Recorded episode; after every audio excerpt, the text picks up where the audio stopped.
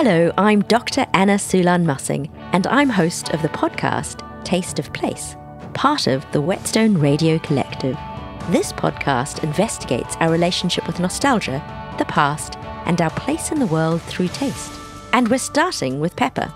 I speak with scientists, academics, chefs, farmers, a perfumer, and many more to bring the tangible and theoretical together. So tune in and subscribe to Taste of Place on your favourite podcast app now.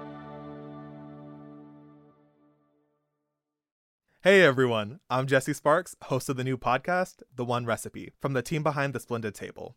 This pod is all about that one recipe that you lean on. The one you share with friends, the one you make when you need a little love, and the one you know will work every single time. Every week, I talk with chefs and gifted cooks from all over the world about their one and the story behind it. We're here to help you build your kitchen library one dish at a time. Follow the one recipe wherever you get your podcasts. Hello, Climate Cuisine listeners. We have a little treat for you. We're sharing an episode of the new podcast Unpacked from Afar magazine, a show that offers clear, thoughtful tools for travelers who want to make a positive impact on the world. Travel is one of the most beautiful activities and privileges in the world, and any type of experience you can have in a destination can really act as an inspiration to really connect you deeper with nature. It also comes with its own share of environmental and social impacts, and we need to talk about that. For this episode about regenerative travel, Brown Girl Green host Kristy Drutman, an environmentalist who loves to travel, talks to travel experts about how we can globetrot more sustainably. When you're done listening, go subscribe to Unpacked by Afar, wherever you get your podcasts. You'll hear a different host each time answer your complex questions about traveling with a smaller footprint. Now, here's the episode.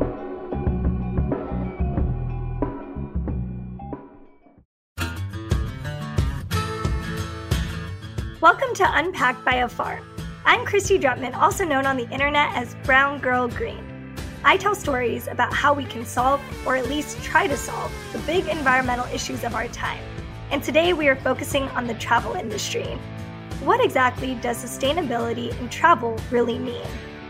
Turns out so much more than most of us think.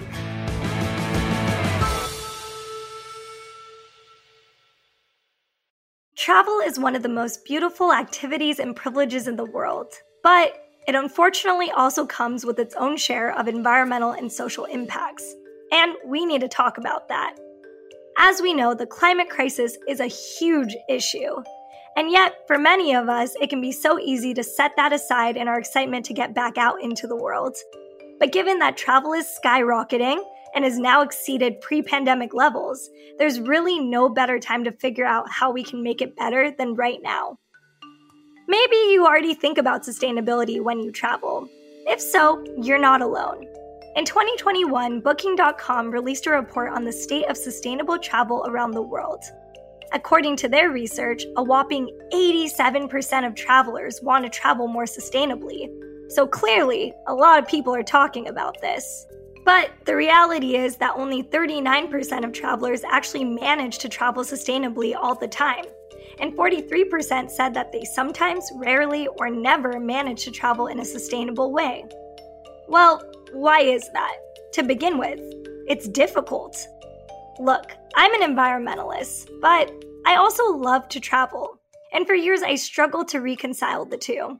What does it mean to be a quote unquote eco friendly traveler? I felt guilty about traveling and the potential negative impact it has on the environment. There are carbon emissions to consider, single use plastics on airplanes and hotels, and all the little items you bring along to use only for travel but throw away and never use again, like mini deodorant. I try to minimize my impact by doing things like trying out soap and conditioner bars, offsetting my flights by purchasing some carbon offsets, trying to eat less meat, and so forth. But I had an inkling that there was more to it. Let's get a little academic for a second. The International Labor Organization says that sustainable tourism is composed of three pillars social justice, economic development, and environmental integrity. I'd spent a lot of time focusing on environmental integrity, but hadn't considered the others as much.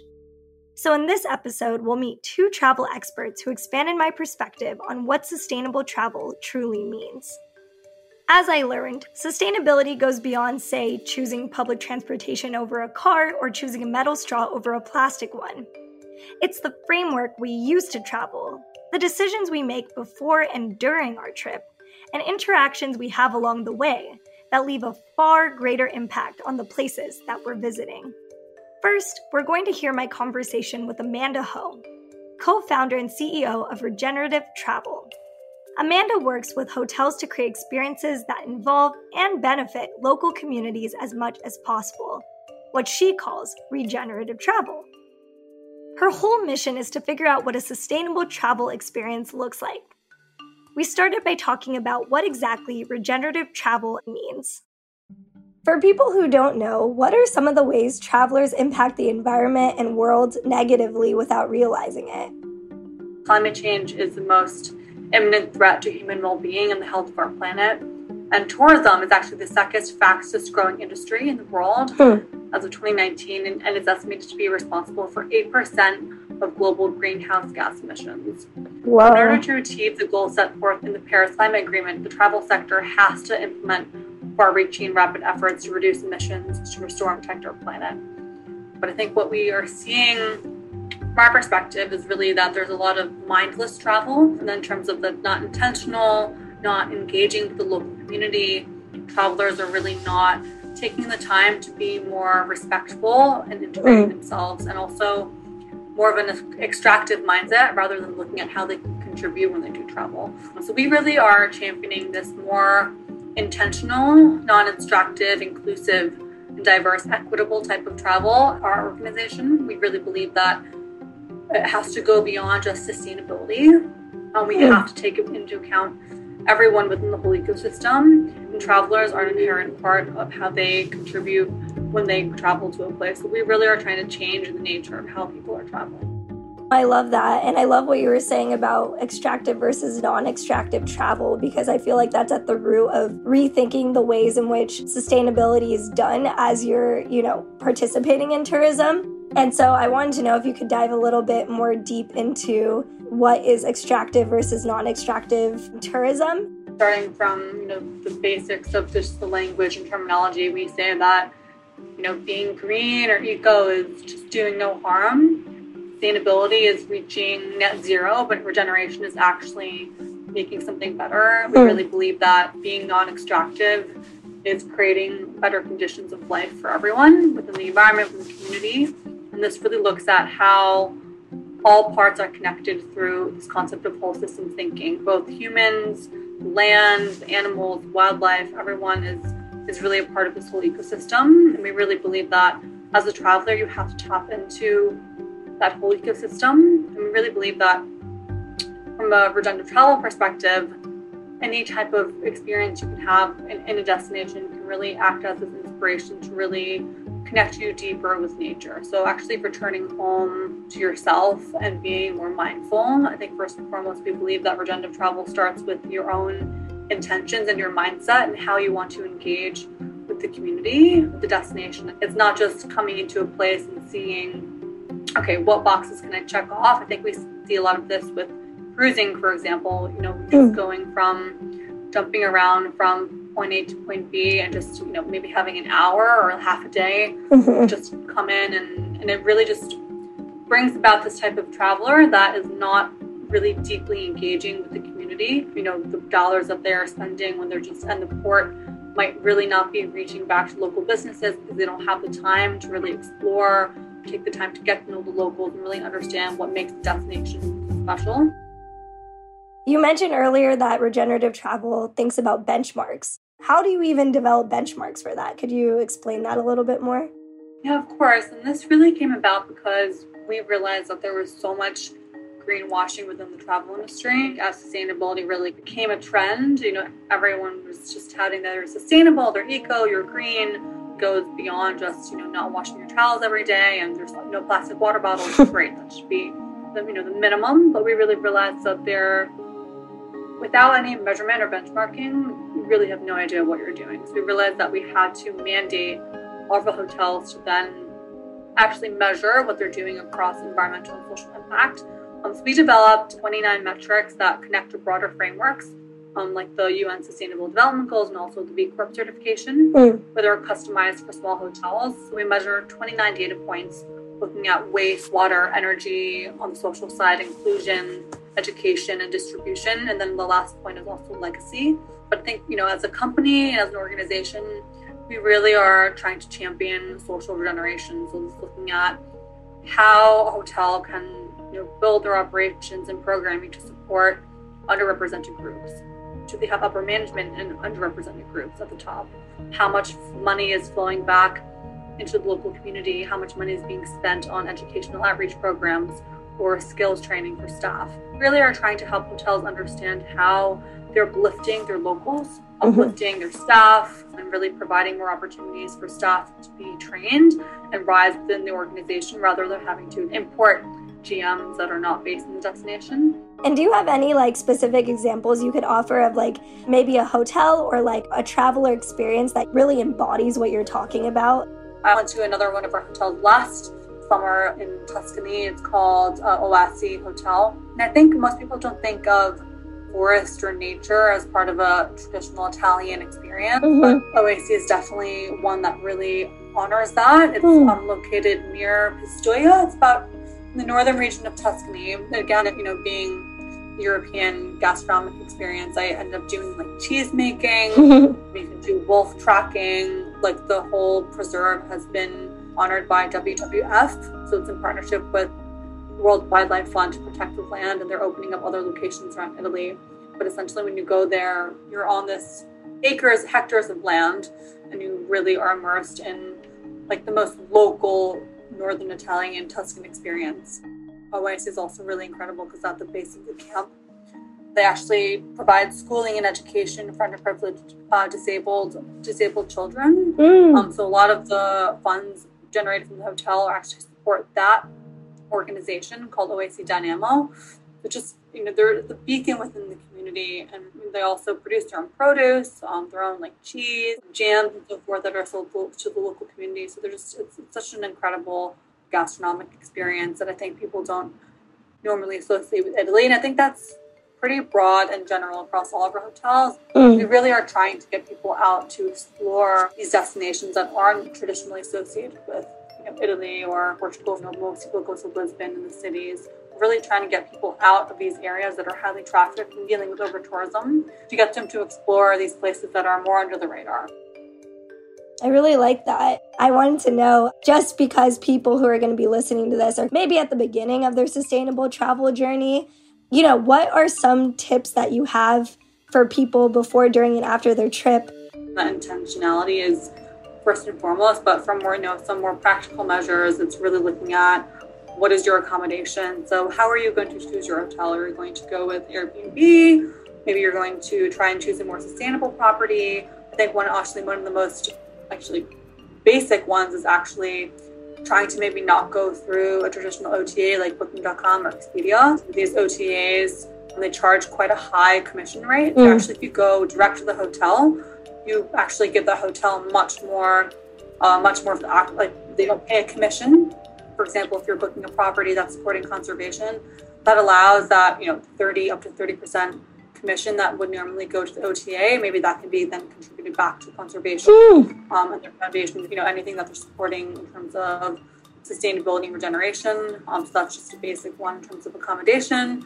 I would then look at what type of tours are you going to do there and experiences can you choose experiences that are really you know, integrated with locals i would definitely do your research i would say that's one of the biggest parts of this is definitely doing your research are you supporting an organization that's a multinational a big corporate brand or are you supporting a local you know mom and pop independent shop that mm-hmm. really you know is run and operated by locals uh, looking at transportation. Can you take public transportation? Can you take the bus? Can you take a train? Do you have to fly? Can you rent a bike instead of maybe renting a car? You know, other more practical things are can you pack to reduce waste, like bringing your own plastic water bottle is a simple one. Um, can you bring your own conditioner and kind of reduce use of single use plastics at the properties? And then lastly, you know, really essentially around it's really just how you can immerse yourself back into local culture. I love that. I think it's about like when you are traveling, it seems based on what you're saying, to travel sustainably or, you know, thinking in this regenerative mindset, you're ultimately thinking about what you're exchanging, whether that be like your energy, your money, your resources, the waste that you produce. You're thinking constantly about that cycle as you're traveling, is what it sounds like. Because you realize that it's going to leave some sort of impact, and ideally, you want it to be a positive one. That's the mindset. Yeah, that's exactly it. And obviously, you know, there's much more kind of more technical in terms of the environmental side of you know your carbon footprint and and so forth. But we really believe that it you know ultimately comes back to it's an embodied experience mm-hmm. traveling ultimately. And yes, you can choose to support certain businesses, but it's again, you know, whose lives are you impacting when you're traveling? Where is your money going? And I think that's everything that we try to preach in Regenerative Travel is, know, hotels just act as that transformation opportunity because they have the experience, you know, on site where, you know, they have, you know, releasing baby turtles into the ocean or you're like having this amazing sundowner looking at you know, elephants and lions over the horizon. You're like, wow, like this is this is incredible. Like how can I save this for mm. kids in the future generation? You know, how can I ensure that we protect this earth? And so I think really travel offers that moment of mm. Realization and you know transformation. But I think it's then how to translate that realization into actionable steps. Not just when you're traveling, but when you're at home, when you continue on your travels. You know, how can you really embody that understanding into your own life? you know, for some people, they may see like that trying to find sustainable travel options, like you were saying, requires some more research and time and maybe some more money since it is going, you know, directly back to local people. And so for people who may see that like it might be a little bit more expensive or time intensive to invest in sustainable travel, I mean, you've already kind of hinted at it, but could you explain a little bit more about the short and the long term benefits on both those local communities and the travelers if they do make that investment. Definitely get that at the end of the day, price point is, you know, can be a barrier to, you know, making some of the decisions and supporting certain businesses, but ultimately, you know, we really believe that travel should it should cost what it is. But we are ultimately supporting, like you said, we are supporting local communities. We are, you know, paying people fair wages. We are looking at, you know, giving benefits to you know, people that are employed in tourism, and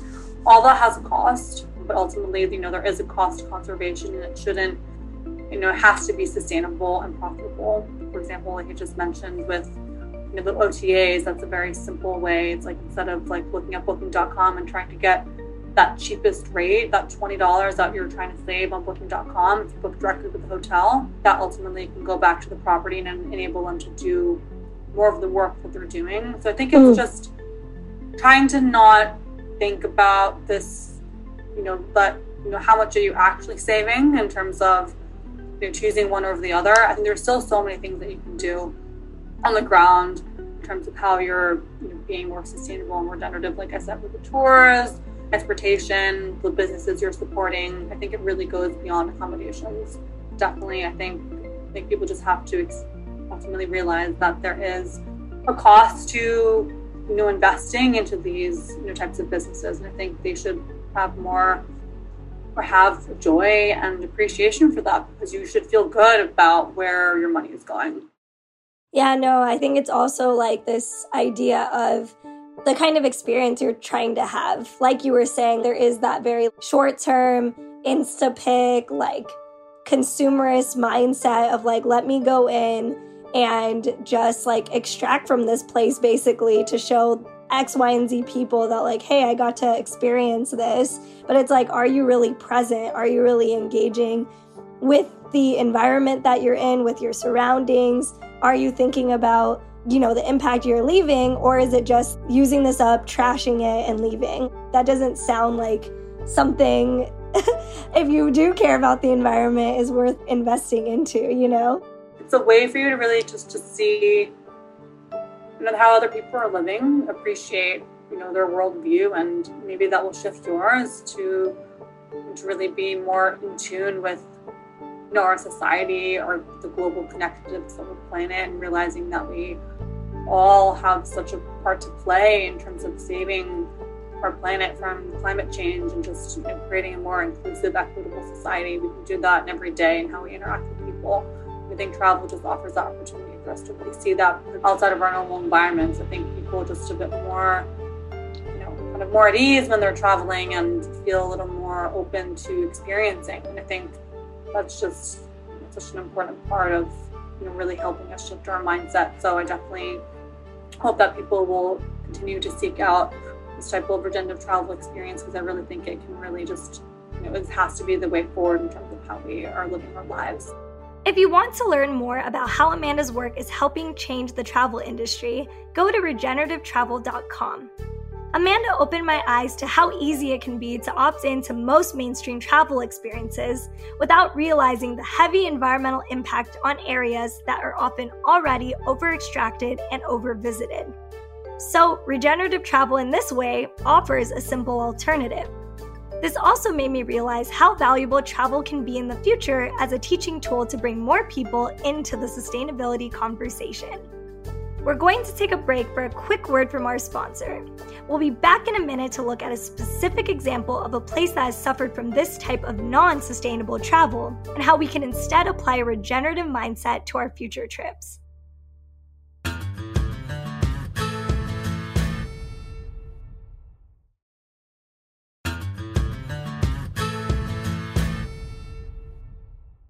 Welcome back to Unpacked by Afar.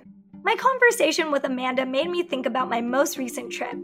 In May, I spent two weeks in the Philippines, a place I know really well. It's where my family is from, and I visited and lived there at different points in my life. I've observed that many outsiders have a misconception of the Philippines as just a dirty and dangerous place, and because of that, they overcrowd the most travel friendly locations like Boracay or Palawan. On this most recent trip, I even decided to be more of a tourist myself and visited Palawan, a highly sought out destination. I told my family I was traveling there, and my aunt found an all inclusive, pre prepared travel package for me. I was coming off of a long work trip in Cambodia, and I was all in on an experience that would require a lot of enjoyment but little thought. I also assumed it was sustainable because the experience seemed to be run entirely by locals. But during the trip, some of my online community members shared that there are a lot of indigenous land protectors in Palawan whose land is threatened by mining and logging operations. They said that much of the tourism industry on Palawan actually covers up and, in some way, profits from this exploitation. I was so shocked. I knew that my trip benefited the local economy to some extent, but to be honest, I hadn't really done my research. And when you grow up in a brown family and they tell you they just got the plug, you kind of just go for it. It felt too awkward and weird to challenge my family and demand an eco friendly experience when that wasn't something as readily known or accessible to them or myself. I now know that I didn't make the most sustainable or eco friendly decision in that moment. But I'd like to make a better decision in the future for my next trip. So, in this next segment, as a case study, I was able to talk to a travel expert and storyteller in the Philippines to get his advice. For us, for myself and the team at the Grid, the real crux of sustainable travel really is about engaging in a sustainable way with local communities so that they can develop their model of the travel industry and have it become an income for the community and have it last for a very, very long time. That's Paco Guerrero. Paco is one of the founders of Grid Magazine PH, which offers tips and advice about how to be a more intentional traveler within the Philippines, especially when it comes to different communities. Paco shared that one of the things that makes the Philippines so special is the number of indigenous people who call the islands home.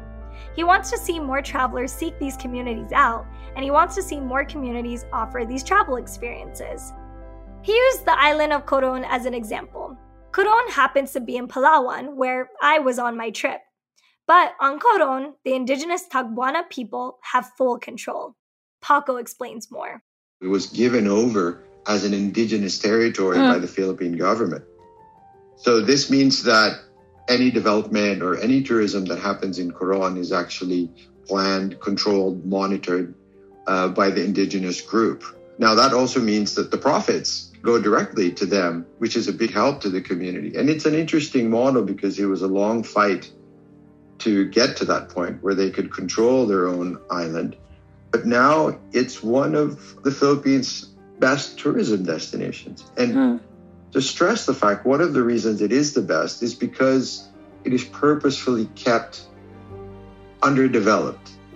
Basically, the indigenous people that have limited the access of travelers and developers to the island. Uh-huh. So you go to Coron on their terms, not on your terms. So that they give limited access to the beaches and the lagoons. It's controlled as far as the number of people who are allowed every day. And also, there are no large hotels or big structures on the island. Indigenous people have chosen to keep the structures there, um, built with natural materials and in the local way of constructing you know, the very famous uh, nipa huts you see from around the Philippines. And it's one of the most photographed islands in the country because you have these beautiful limestone cliffs and then this really quaint, very beautiful, original uh, nipa hut, which is mm. just made out of bamboo and some weeds. Wow. That's a good example of uh, how this sort of tourism can really succeed. But it's not like travelers have to choose Coron over, say, a more packaged experience in Palawan. The travel industry does support local communities. The reality is, the Philippines actually is also a very densely populated country. So, mm. um, employment and economic development is definitely at the forefront of any push the government or the industry might have. That's a good thing. I mean, I think we all agree on that. So, certain areas necessarily will be what we would say overdeveloped. But there's a lot left out there, small communities that are trying to develop their own form of tourism. And I think as a traveler, if when you book your trip, right, if you try and do a little bit of both, you know, yes, do the five star resort, enjoy your time, and then uh, try and find something off the beaten path. Try and mm. find something that's community based. I mean, I don't think for the traveler it should be an either or situation. Mm. When travelers look for, ask for, and book these experiences, it can create demand that also helps communities refocus on their natural resources. Paco shared that the Philippines has a problem with people using dynamite and cyanide to fish in the coral reefs, but outsiders supporting the tourism industry can help. As a traveler, I think what you can bring is is yourself, right? The local community. And there are many stories like this around the Philippines where local communities where we're poisoning their reefs with cyanide and dynamite and discovering that there's a dive site nearby transforms them into into a tourism yes yeah why throw dynamite into this water when i have you know these divers who are willing to come here stay in a small hut a resort open a dive shop and they'll hire me as their boat guy. Mm. So the more they see these things happening, these success stories happening, the side effect is sustainability, right? In these rural communities that are struggling with poverty, struggling with access to resources, sustainability really isn't the primary goal. Yeah. It's always a side effect of sustainable development first. Paco shared one of the ways the pandemic and the lack of tourism unexpectedly affected the Philippines negatively. I heard anecdotally, not the statistics yet, from several friends who are conservationists, marine biologists, and they were saying that sadly, because of the COVID lockdowns, well, there are no tourists uh, traveling around the Philippines. So they were seeing more evidence of uh, poaching in marine protected areas. Wow. Because the local communities had no money, they, they had no jobs, there was no tourism, and they needed to feed their families. So it sounds horrible, but that's the reality of it. So UT, conversely, you can see that with tourism operations and with profits from the tourism industry, it does have a direct impact. It can have a direct impact on sustainable practices. I shared my Palawan experience with Paco and this tension that can exist between relaxing and enjoying a place while also caring about being a good steward of it. I've realized more and more that in the face of the climate crisis, we must be active rather than passive observers. To build on what you said, I think the strongest role a traveler has in this issue of sustainable travel is exactly where they spend their money on. That's the most powerful. I mean, you can you know, pick up trash. You can travel with your own bottle, not use straws. Really, the power you have is in your pocket. Yeah. And if other businesses see that the resorts and the tours and the islands that are pushing sustainability are making a profit, then it becomes a logical choice. Paco talked about how tourism in the Philippines really originated in Boracay, an island that's become one of the country's top destinations for travelers. All the other islands and mayors and communities who wanted to start a tourism program, the only model they had to look at and to study and to emulate was Boracay, which, you know, had a lot of failings sewage, energy, waste, very unsustainable. But those weren't issues when the island started to develop. So what happened? It's a model that's been extrapolated to many other communities around the Philippines and tourism destinations. And now they're suffering the same problems Boracay has. But there are resorts, resort developers, restaurant owners, and other communities that are showing a different model, showing a different way of doing it. If you want to learn more about Paco and his team, visit gridmagazine.ph. Now, as we wrap up this episode, I want to share what I've gathered from our guests. First, yes, environmental protections are so important. But sustainable travel comes down to acting with intentionality and honoring and respecting the places that we visit. We can all aim to be the traveler who leaves the land, people, and waters that we visit better than they were before you arrived. Second, Traveling sustainably can add more curiosity, joy, and connection to your travel experience. That's because you're not just purchasing or buying into the first activity, item, or option you see. Yes, it may take a little more time, but by being mindful and evaluating the options in front of you, you can actually consider the ecosystem of the place and how to make a positive impact on it. That might mean buying locally made products and food, or reading literature or watching movies about the treatment of land and indigenous peoples in that area. And third, it doesn't have to be perfect. Even if your trip isn't 100% supporting the local economy, that's okay. As long as you intentionally try to invest some of your dollars, time, and effort into locally driven sustainable tourism, you're ultimately shifting the tourist economy. Increased demand for these experiences and increased efforts to protect local labor really can make all the difference. Thanks so much for joining me on this episode of Unpacked. If you'd like to learn more about me and my work, including my own show, Brown Girl Green, head over to browngirlgreen.com podcasts, videos, and blog posts discussing a wide range of environmentally conscious topics. We also have a green jobs board if you're looking to build a career in the sustainability space. Or find me on Facebook, Twitter, Instagram, and TikTok. I'm at Brown Girl Green. Ready for more unpacking? Read more at afar.com slash unpacked and be sure to follow Afar on Instagram and Twitter. We're at Afar Media. If you enjoyed today's exploration, we hope you'll come back for more great stories. Subscribing makes this easy. You can find Unpacked on Apple Podcasts, Spotify, or your favorite podcast platform. And please be sure to rate and review the podcast. It helps other travelers find the show. This has been Unpacked, a production of Afar Media and Boom Integrated. Our podcast is produced by Aislyn Greene, Adrian Glover, and Robin Lai. Post production was by John Marshall Media staff Jen Grossman and Clint Rhodes. Music composition by Alan Koresha. And remember, the world is complicated. Being an ethical traveler doesn't have to be.